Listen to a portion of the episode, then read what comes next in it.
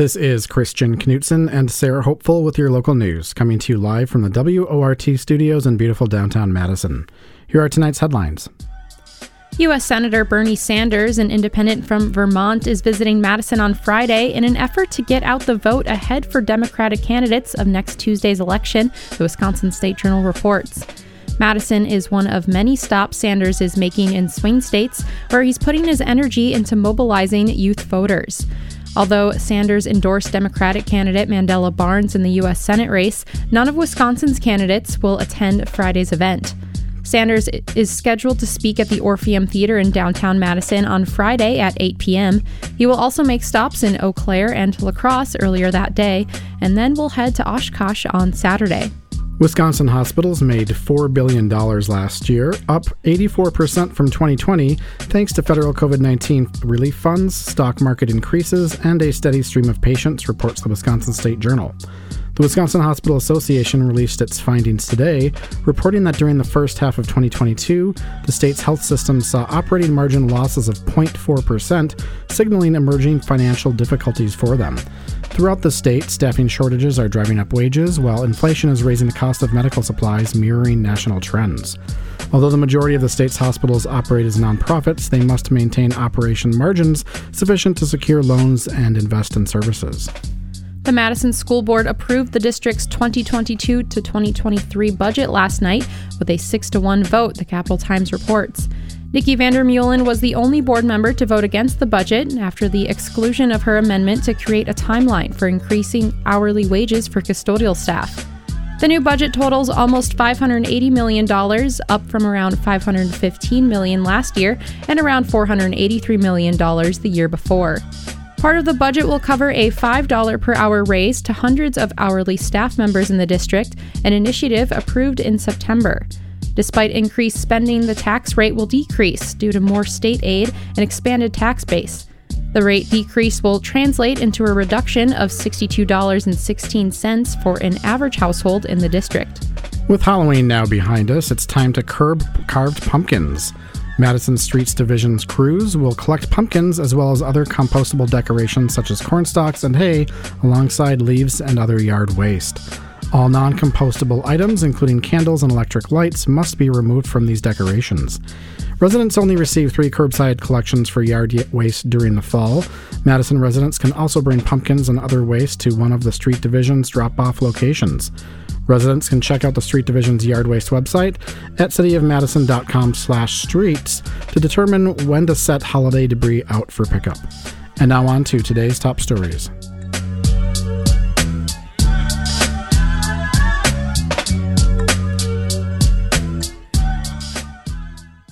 Municipal budget season is well underway, and last night, Madison's powerful City Finance Committee discussed several amendments, including two that would increase raises for some city employees.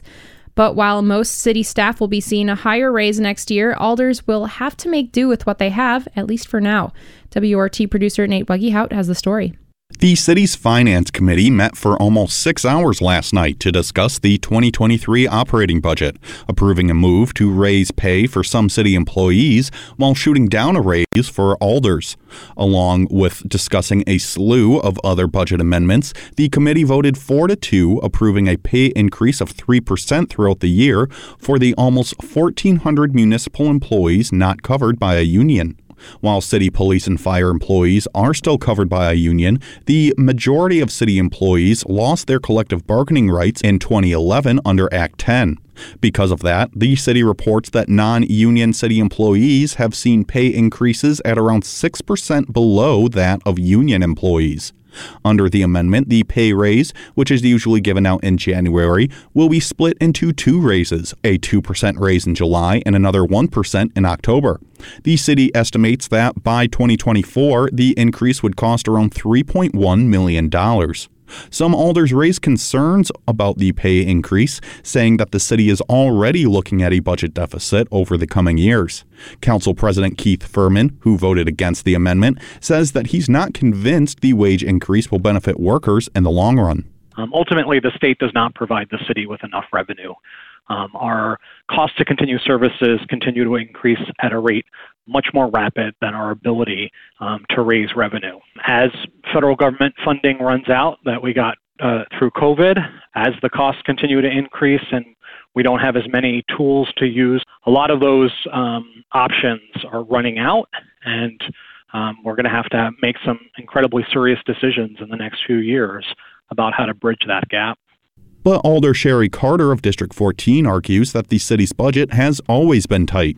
I think the bottom line is our municipal employees and government employees deserve to have a raise and deserve to have this gap shortened and in a matter that is relatively soon versus relatively long. Another amendment discussed at last night's meeting would have raised Alder's pay to $34.80 an hour, or a yearly salary of around $37,000. Currently, city Alders make $13.77 an hour, or around $14,000 a year. The idea to raise Alder's pay has been discussed by the council for years. The city's task force on the structure of city government, or TFOGS, first formed in 2017 and released a comprehensive report of the council in 2020. That report, among other things, recommended making city alders full time employees and paying them at least $45,000 a year. But that idea was shot down by Madison voters in a non binding referendum last year, along with most of the other TFOG's recommendations. The pay raise was brought forward again by Council President Keith Furman and was co sponsored by Alders Juliana Bennett of District 8, Nikki Conklin of District 9, Grant Foster of District 15, and Vice President Jael Currie. Alder Furman says that the pay increase would help make the board more equitable and allow people who are not as financially stable to be able to afford to live off the salary of an alder. New Alder Sabrina Madison of District 17 says that raising the wage would only help to encourage more people to run for council. I would have not been able to apply to serve in this role had I not had a part time executive assistant and now full time staff in my day job. And so, if you think about what is the value proposition to pay folks a little bit more to spend some time to serve the city, um, you would just end up with people who are not financially strapped in order to give back and serve the city. But Alder Tag Evers of District 13 says that the current Alder wage is enough to bring diverse voices to the council. Because let's be honest, we're the most diverse council in the history of the city of Madison right now, without any pay raise, without any structural changes. That's the reality. So if we talk about gatekeeping, how traditionally marginalized folks folks like me, how can we get their voices to the table? I, I would suggest that it all starts in the campaigns if we're being really honest, that's the gatekeeping, who you align with, the cliques you come into contact with. Ultimately, that amendment deadlocked on a 3 to 3 vote, meaning that it won't be included in the Finance Committee's budget. It can still be added by alders when it goes before the full council during budget week, which kicks off on November 15th. Reporting for WORT News, I'm Nate Woogie after local public health officials investigated complaints of rats in an east side neighborhood of Madison, they found obvious signs of an infestation, including fresh burrows, tufts of fur, and obvious food sources. WORT reporter Abigail Levins has more about the root causes of this infestation and what you can do to prevent it. Public Health Madison Dane County, the local public health department, has found evidence of a rat infestation in the Emerson East neighborhood on Madison's northeast side. While not only a nuisance, an infestation can also cause property damage and the possible spread of a disease. John Hausbeck, a PHMDC Environmental Health Services Supervisor, says there are three conditions that make an environment more friendly to rats. There were many other properties that had one or more of the three things that we were that I mentioned before, either food, shelter, or safety that would help sustain a, a, rat population. Hausbeck adds that with easy access to food, shelter, and lack of predators, it's easy for a rat population to take off. Ronesha Strozier, who is also an environmental health services supervisor at PHMDC, says the presence of food sources can make an area especially appealing to rats. In this case, we don't really know what caused the issue, but we do know that it is a good environment in this neighborhood for rats because you have the fruit bearing plants you have the chicken, the leftover chicken feed. The city recommends additional ways to get rid of outdoor food sources, such as using tight fitting lids on garbage cans and compost bins, keeping pet food inside, and picking up pet waste. Another way to attack the problem is to take away rats' homes by doing things like stacking firewood off the ground and away from buildings and cutting bushes, vines, and tall grasses that provide cover. Last Thursday, local public health officials had a public meeting to address the rat issue. At that meeting, several attendees asked if the city would be doing anything to help trash pickup to prevent future rats. Strozier made it clear at the meeting that the city cannot narrow down the issue to one cause. It's not just the compost, it's not just the chickens. This is just a really good, healthy environment for rats. Hausbeck said the health department and building inspection committee are working together to address any future rat complaints, but residents should do their part to prevent rat infestations. Hausbeck says it's pretty simple to mitigate. If you limit the amount of food they can have, limit the places they can live, and make things unsafe for them, meaning not giving them places to hide or, you know, run through to and Hausbeck recommends that residents in this neighborhood check their houses thoroughly. He also recommends residents use kill instead of live traps to prevent rats from escaping. Getting the, the neighbors to all work as a team, support each other, and play their part that's when the, it's going to be more successful. This is not the first time the rats have infested Madison. In 2019, residents of the Eken Park neighborhood on the north side reported seeing rats near their homes. After an investigation, city officials found a no mow area of wild vegetation to be a root cause. Reporting from WORT News, I'm Abigail Levins. It's now 6:18 p.m. and you're listening to the live local news on WORT. In school board meetings and libraries across the state, there has been an anti LGBTQ push by both organized groups and individuals in recent years. From anti trans school policies to book bannings, it's not a coincidence that this rhetoric appears right before an election. That's the focus of the newest story by Wisconsin Watch investigative reporter Phoebe Petrovic, who spoke about what she found with WORT producer Nate Buggyhout earlier today. Last month, self described theocratic fascist Matt Walsh gave a talk on a transgender film over at UW Madison, drawing transgender supporting protesters and far right activists to the campus. It's part of a larger movement across the state as anti LGBTQ rhetoric enters sleepy school board meetings and libraries. That's the topic of the Wisconsin Watch story Anti LGBTQ Rhetoric Roils Wisconsin, providing political fuel for the right. Uh, that's written by investigative reporter Phoebe Petrovic, who uh, joins me on the other line right now. Phoebe, thank you for talking with me. Thanks for having me.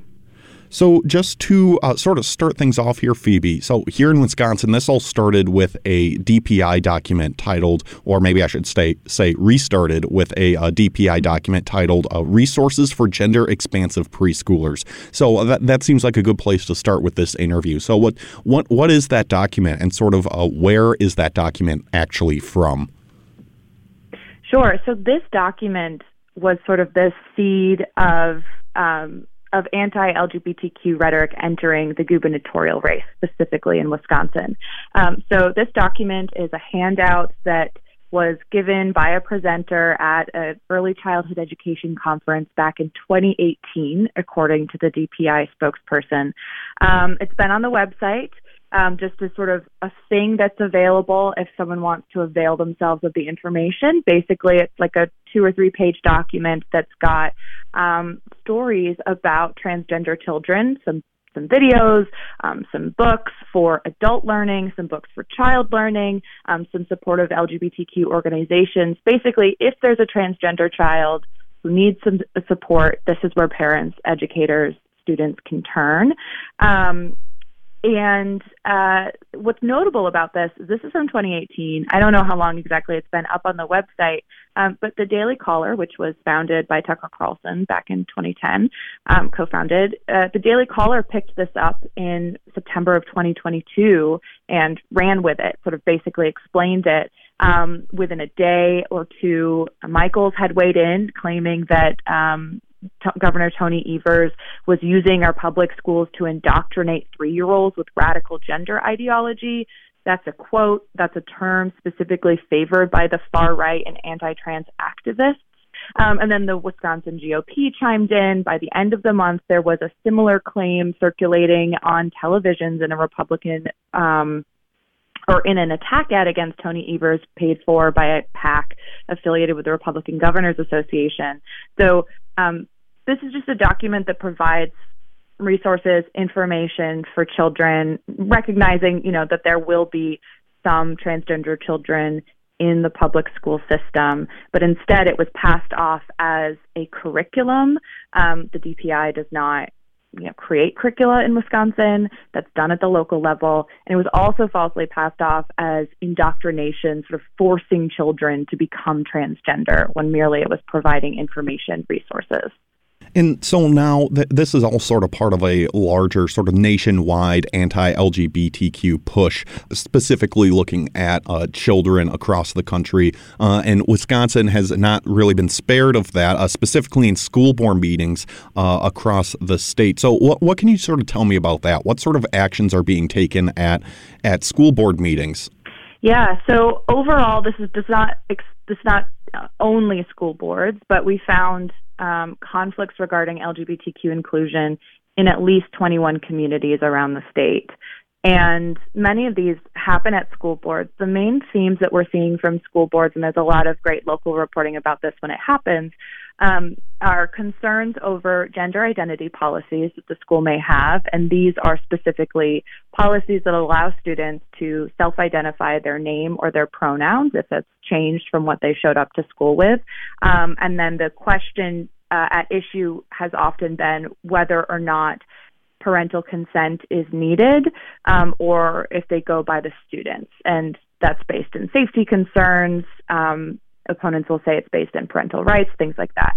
Um, the other big thing that happens that's been happening in school boards um, are pushback to gender identity curricula or human growth and development sex ed curricula. Um, so this has been happening in Superior over um, uh, in the southeastern part of the state as well, the suburbs around Milwaukee, um, and there's been a conflation in lots of these instances that uh, that a sex ed curricula that identifies, you know, that that states the reality that there um, there are transgender people that sometimes assign sex at birth and um, gender identity differ. Um, that that is inappropriate. That that's sexualizing children um, all sorts of things. So it's those two main pushes at school board meetings. Um, you know, parents, um, concerned parents, also activists with larger groups that have ties to national networks coming in and saying, um, we have a problem with the school's gender identity policy, or we have a problem with um, the school's sex ed curricula or human growth and development curricula. Now, on the topic of groups with a sort of a larger network, let's talk about the Wisconsin Institute for Law and Liberty, or WILL, who they've sort of played a, a big role in uh, spreading this sort of rhetoric across the state. Tell me, tell me a little bit about them and the the groups that they are aligning themselves with. Sure. So, WILL at this point has four active LGBTQ related lawsuits in the state of Wisconsin. Um, three of those are challenging schools' gender identity policies, which we just talked about. The other one is challenging uh, the city of La Crosse's conversion ther- therapy ban um, for minors. And the legal arguments that WILL is making is, that um, uh, that these policies and the conversion therapy ban, you know, they infringe on parental rights, um, freedom of speech, freedom of religion. Um, and specifically in two of the school based lawsuits in Madison and Kettle Moraine, I believe, um, WILL is suing with uh, Alliance for Defending Freedom, which is considered a Christian nationalist juggernaut. That's a quote from um, this book, The Power Worshippers by Katherine Stewart. Um, so, Alliance for Defending Freedom is a massive Christian nationalist um, legal advocacy organization that has been one of the premier architects in anti-LGBTQ um, or you know in efforts to um, sort of advance claims of religious freedom over um, policies that would require um, inclusion of uh, LGBTQ people, um, sort of, you know, for years. ADF is considered a hate group by the Southern Poverty Law Center because it has supported criminalizing gay sex, sterilizing transgender people abroad. Um, it has said on its website um, that uh, gender identity or the acknowledgement of that is a quote existential threat to society. Um, and ADF is part of this sort of national massive architecture um, pushing or movement pushing anti-LGBTQ or what's considered to be uh, by advocates anti-LGBTQ policies or laws across the country. So um, they're connected with that first sports ban in Idaho, I believe, um, and you know anti-trans sports bans uh, have proliferated across the country. Um, so they're they're really huge national players in this space, and they have a lot of money. So the Madison-based Center for Media and Democracy estimated that they raised more than seventy-eight million dollars in 2020. So now, Phoebe, we're sort of coming up against the clock here a little bit. Do you have just any final thoughts of anything that you think is really important out of your story that you want people to know?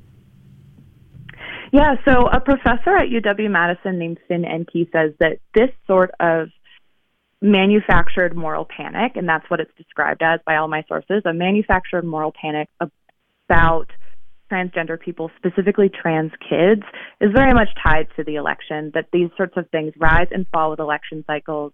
Um, right wing activist Christopher Rufo was very explicit that he is using anti LGBTQ concerns, specifically quote unquote gender ideology, um, as a playbook, as a political tool to help Republicans win in the midterms. Um, and the important thing that everyone reminded me, and you know, the trans kids uh, and youth that I spoke to re- reminded me of, is that they're, you know, they're caught in the middle of this. Transgender youth, LGBTQ youth, Q youth, their friends, families um, are hurting from this rhetoric.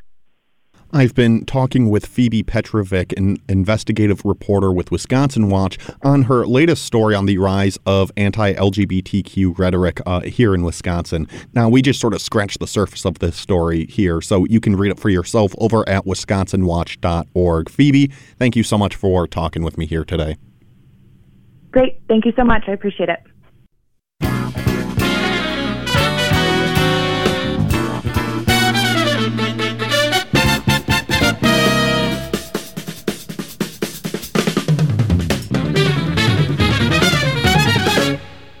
The time is now 6:33 and you're listening to the local news on WORT. I'm Sarah Hopeful here with Christian Knudsen. Thanks for joining us.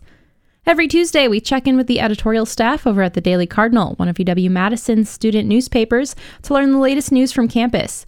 On this week's Cardinal Call, producer Hope Carnop spoke with Drake White-Berge, photo editor for the publication, about the history of Freak Fest and why the fest was absent this year. They said that Freak Fest was just kind of one of those things you stopped by for a little bit, made your appearance, uh, checked out some of the costumes, and then you left.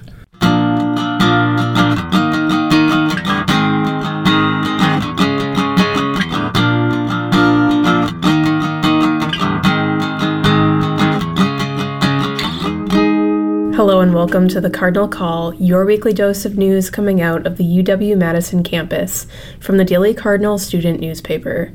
I'm producer Hope Carnop, joined today by photo editor and features writer Drake White-Berge to discuss the past and future of Freak Fest and Halloween in Madison.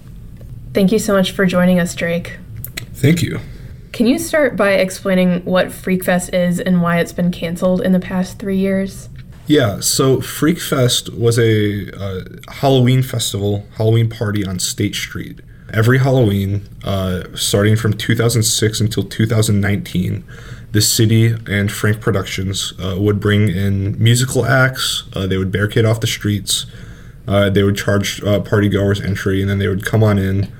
uh, listen to the music, party in their costumes. Before 2006, uh, it was just an unregulated kind of like a free for all out on State Street. It had been going on since roughly the late 1970s uh, and had slowly gained traction over the decades. Until the early 2000s, there was uh, large scale riots and chaos, and people were breaking into State Street businesses and uprooting trees and lighting fires, and the riot police would have to get involved. So after uh, then Mayor Dave Cieslewicz uh, took office in 2003, um, you know, he he was a witness to these uh, these events. So he founded Freakfest in 2006 uh, in the first year to kind of like stop the chaos of uh, these earlier Halloween parties on State Street, all the way up until 2019.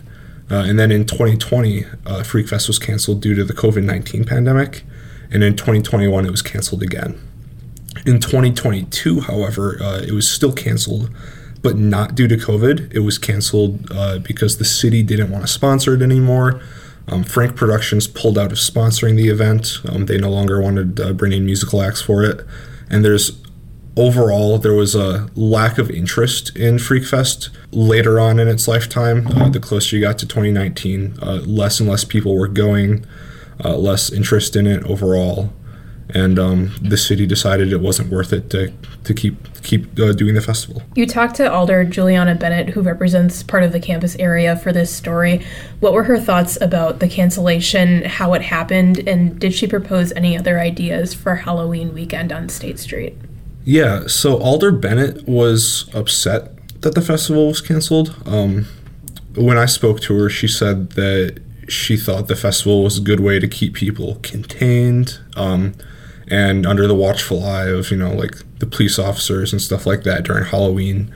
People drink, people um, you know get up in their costumes and go out and party on Halloween. Um, so she figured it was always a lot safer to have it under a controlled environment where if people started acting out, um, behaving outwardly violent or hostile or belligerent while drunk, um, you know, there'd be people there to, uh, especially police officers, to kind of like stop it from getting out of hand. Um, but now that it's canceled, there's you know nothing. There's nothing to stop that. Uh, so she was upset that the that the city had canceled it because of those reasons, and also uh, the city. She had told me that the city had had never uh, contacted her about canceling it prior. It was only after they canceled it, um, or right before they canceled it, that she was told that it was going to be canceled. So she was she was upset uh, about that. She did say that the city should have, or technically still could, bring in other musical acts. She emphasized local musical acts um, instead uh, to provide some sort of alternative programming for people on Halloween who don't want to go out and party and get drunk and go find house parties or party on State Street or something like that. They could instead go to these lo- local musical acts. Um, support local businesses that are hosting or nearby to these acts and provide a more uh, family friendly, kind of social, um, less drunken, possibly less dangerous uh, event for people on Halloween. Can you talk a little bit more about the history of Halloween celebrations throughout the years, specifically the crowd sizes that might have hit State Street on that weekend or weekday? Yeah, so when I spoke to former Mayor uh, Dave Cieslewicz, he he was uh, really instrumental in letting me know about like kind of these crowd sizes. And the way he explained it was that in, in the 1980s, the crowds had grown to uh, very large in size and then over the course of the 90s, early to mid 90s, they had kind of gone down a little bit. Crowd sizes weren't as big. There wasn't quite as many people going out. It wasn't quite as wild. Um, but then by the early 2000s, the crowd sizes had really started to to pick up again. Um, in 2003, I believe, uh, 65,000 people went out on uh, State Street in 2005, the highest year, um, or the year with the most people who attended, uh, 100,000 people came to State Street over the course of the weekend. However, in 2006, the first year of uh, Freak Fest, um, the crowd sizes had uh, gone down to about 35,000. So, you know, roughly a third of what they were the prior year. Um, and then you know, over over the course of the years, in 2015, um, it's still 34,000, so it's still about the same as when it started. But in 2017, it had gone down to about 19,000. Uh, and by uh, 2019, the most recent year of the festival, uh, the crowd size had leveled out to about 20,000 people. You talked to an alumna who attended both the unofficial and official activities around Halloween.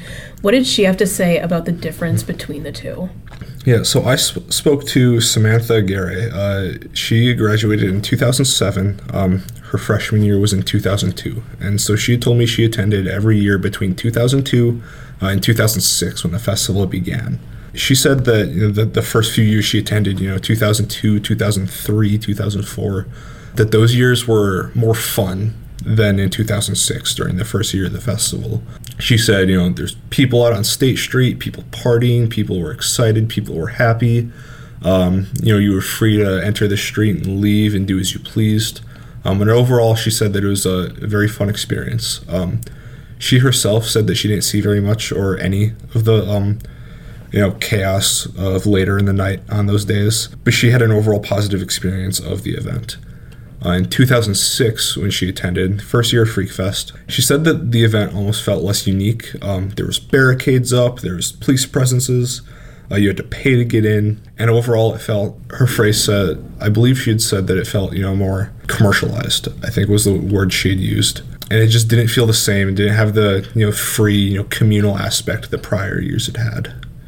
Prior to the cancellation of FreakFest in 2020, what do you think were the student opinions about FreakFest, and do you think that means anything for the potential future of the event? From students that I had spoken to uh, who attended um, prior to uh, you know the cancellation of 2020, they said that FreakFest was just kind of one of those things you stopped by for a little bit, made your appearance, uh, checked out some of the costumes, and then you left. Um, Juliet Stills, uh, UW Madison senior uh, that I interviewed, uh, she said she attended her freshman year in 2019, stopped by, um, saw the crowds were huge. She couldn't move very like anywhere, and so they she left. I believe she said after about 20 minutes. Um, really just stopped by, checked it out, and left. Um, that was the general general feel I, I, got from other people as well. Now that the festival's been canceled, uh, I can't quite confidently say you know what'll happen. You know, it's we can predict all day, um, but there's no way of uh, truly knowing. Former Mayor Dave Cieslewicz, uh, he said that uh, he believes it'll take you know a few years before um, the crowds start to get big again. As he had said, you know, in the 80s the festival had peaked and then kind of dipped in the 90s and picked up in the early 2000s again.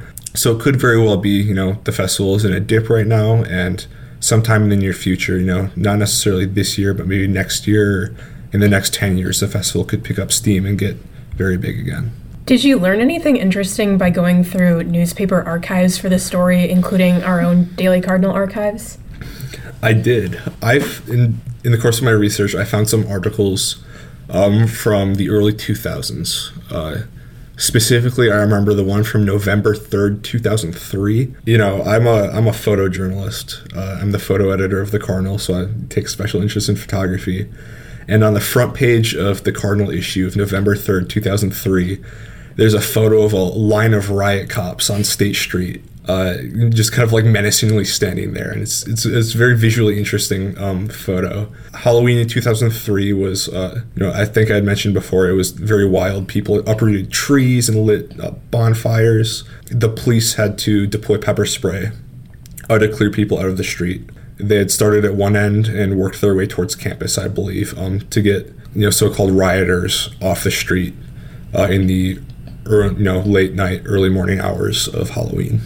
Is there anything else you'd like to share about your story? I'm just excited to find out you know what happens this Halloween. I I personally I started school in 2020. I've never experienced a freak fest. You know I uh, I'd like to know what it's like. I'd like to you know see people out on State Street and Halloween in their costumes. Um, so I'm I'm just interested. You know, after reading all about you know free, uh, Freak Fest or the State Street Halloween party in the past, I'm just interested to see you know uh, how it turns out in the future. Thank you so much for coming on the show, Drake, and sharing your reporting with us. Thank you, Hope, for having me on. That's all for our Cardinal Call this week. We'll catch you back here soon. Check out more news and stories at dailycardinal.com.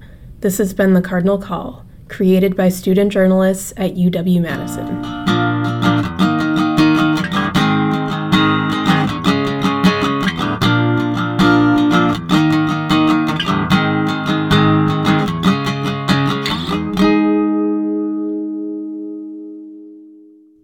Have you ever wondered how many animals go through the Dane County Humane Society's Wildlife Rehabilitation Center every year? Feature contributor Jackie Sandberg has and breaks down these numbers on a new Wildlife Weekly.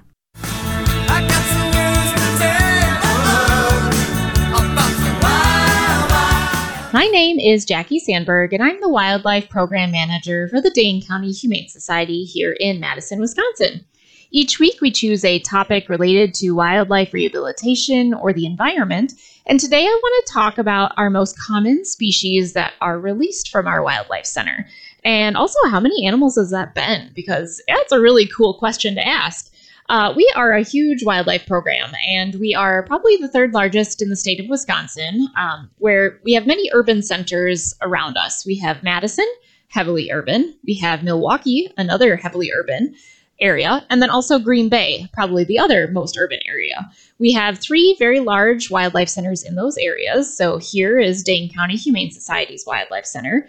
We have Wisconsin Humane in Milwaukee, and we also have Bay Beach Sanctuary up in Green Bay. We also have programs in a couple other parts of the state that are also relatively large. We have the Raptor Education Group Incorporated in Antigo, Wisconsin. We have the Coulee Region Humane Society up in Onalaska, so that's in the La Crosse side. And we also have places like Wild Instincts in Rhinelander, and we have the Minocqua Northwoods Wildlife Center. There's a lot of ours around here, and many of our, our animals are brought in depending on location and, and how close they are to a rehabilitator. But we definitely get a lot from out of county, outside of Dane County. And because we see so many animals that are out of county, I always wonder to myself, okay, we see all of these admissions coming in and where they're coming from. About, you know, just as an example, 82% of our songbird window strike admissions coming from Dane County, you know, but how many of those animals are released, you know, back out into the wild, back out into our county, maybe to the surrounding counties? And I thought it was a really amazing thing to look up that over 8,000 animals have been released since about 2014 or so. So it's actually 8,519 animals uh, released successfully back into the wild. So I think that's a really great number. Um, but what was the most common species? Well, it was the eastern cottontail rabbit, which I'm not surprised by at all. That was over 1,500 eastern cottontails, 1,400 mallard ducks, and for wood ducks, it's been more than 380 some. We've seen eastern gray squirrels, that's in the 700s, robins, over 500 robins, and almost close to that total, common snapping turtle, 526. And so, you know, I know that seems like you know, those are pretty large intake numbers. And we do see, you know, typically 3,000 or so animals a year coming through. But as wildlife rehabilitators, we know that a good, you know, potential 50% of our patients might be coming in extremely critically injured. And so, you know, our job as rehabilitators is to assess that animal and decide, you know, are you even a candidate for rehabilitation or is our job maybe to help relieve pain and suffering, potentially through, you know, humane euthanasia or placing an animal. And if we're calling just like a strict release or release rate, we're talking about the animals that we actually kept in rehabilitation. We went through the whole process of giving them warmth and care and fluids and medications, uh, surgery, um, you know, physical therapy after surgery. All of that is a long process that can take up to, you know, typically longest is about six months for an animal. But getting that animal then back out into that wild is a hard job in general. So to be able to say that more than 1,500 rabbits have been released in the last few years, that's great information, I think, for us. I think ducks are very high on our list because they're pretty easy to rehabilitate, which is nice. But not every duck is easy. I like to think of mallard ducks as relatively easy to rehabilitate, but you have to be very, very careful because they are susceptible to getting used to people if you are going to be too close to them or interact with them for too long. They're very, very different than our wood ducks, which are probably one of the hardest species to rehabilitate because they're so scared and they're so quiet and they're just very, very different than mallard ducks in terms of their species behavior, their natural ecology. So they're actually uh, one that is probably for, for us uh, in the top you know 2% of those that I would consider the hardest species to actually successfully get to release. So you see those numbers, you're like, oh, okay, I'm surprised by a few of them, maybe not from others. You know, I think of our songbirds. We know that American robins are the most common species that we're going to see here at our wildlife center, and and to be able to say how many of them have gotten released, and knowing that we've banded lots of them, it's really great. Hopefully, we get some information, you know, over the future years to see how many of those have, you know, been spotted in the wild or returned with a federal band on. So I'm not surprised to see American robins are one of the the highest numbered for release. Uh, house finches of 300, just about 300 house finches. That's also a very common songbird species that we have here.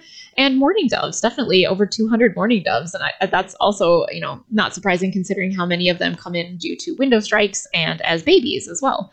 What I think was more surprising were to see some of the less common species are pretty high on our release list, ones that we don't see very often, like barn swallows, for example. Almost 100 barn swallows being released in the last couple of years. That's I mean, that's pretty significant to say, you know, we may only get five or 10 or so a year, but to know that we have released uh, about 100 in the last couple of years, I think that's significant.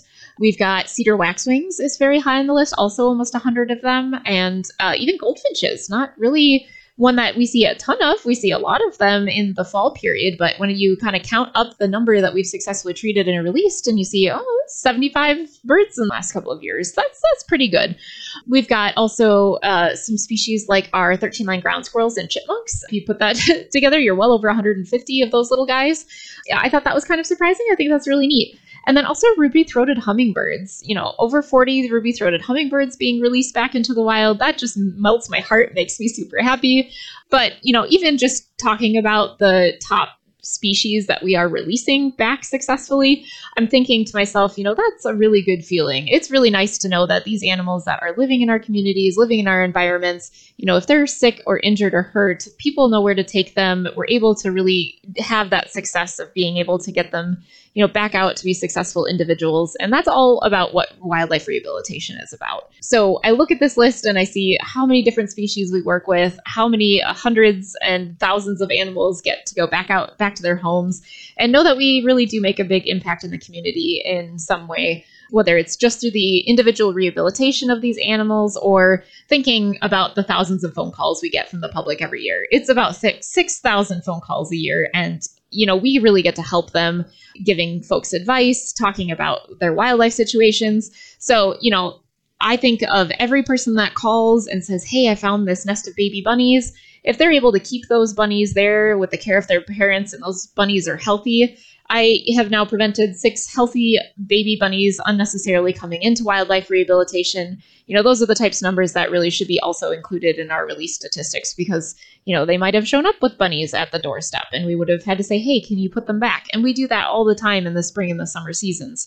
So I think a lot of public education is going out through, you know, things like you know, looking at our numbers, talking about animals we see, how many are released, and then also just giving information to the public about what's normal, what's not normal. And that's really just the mission of our program as wildlife rehabilitators at Dane County Humane Society. So, just a little quick radio segment today about what are the top species that we release here at our Wildlife Center. I want to thank uh, WORT for uh, sponsoring our segment here on you know regular basis and getting to talk about wildlife and what we do here in the Madison area. If you ever have a question about wildlife, if they're sick, injured, orphaned, you're not really sure, don't know what species it is, give us a call at 608 287 3235. Otherwise, this is it for today, and thanks for listening to Wildlife Weekly.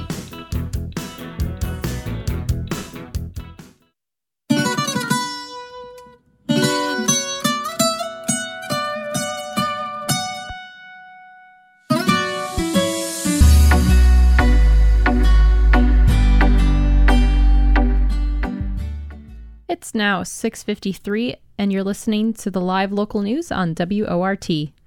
On this week's archival edition of Radio Astronomy, host Melissa Morris opens up the history books to learn more about how humanity has tried to make sense of the universe.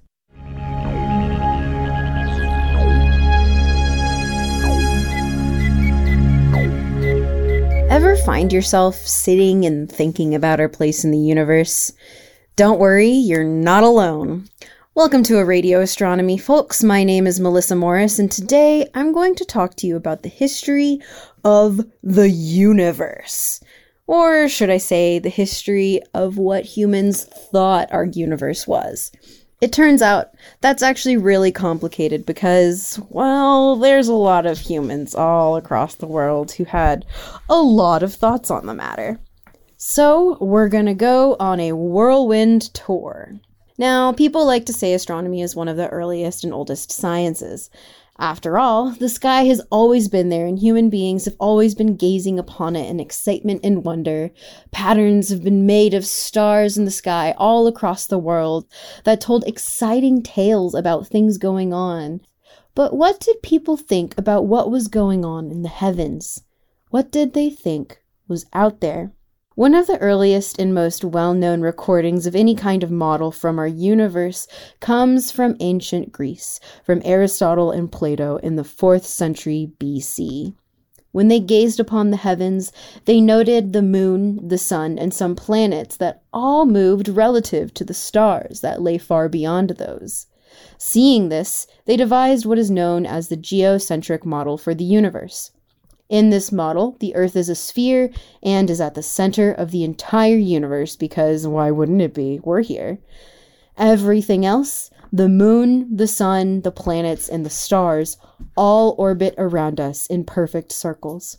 Aristotle and Plato's model was fairly straightforward, but didn't do a great job of describing the motions of the planets. So, a few centuries later, in the second century AD, Ptolemy thought, this model is neat, but I should try adding a few things to it. While he kept the overall idea behind the model the same, he added some small details that tried to account for things like how the seasons change and did a better job of modeling planetary orbits. He admitted that his model was primarily mathematical, but that it did a decent enough job of predicting orbits, so it was widely accepted.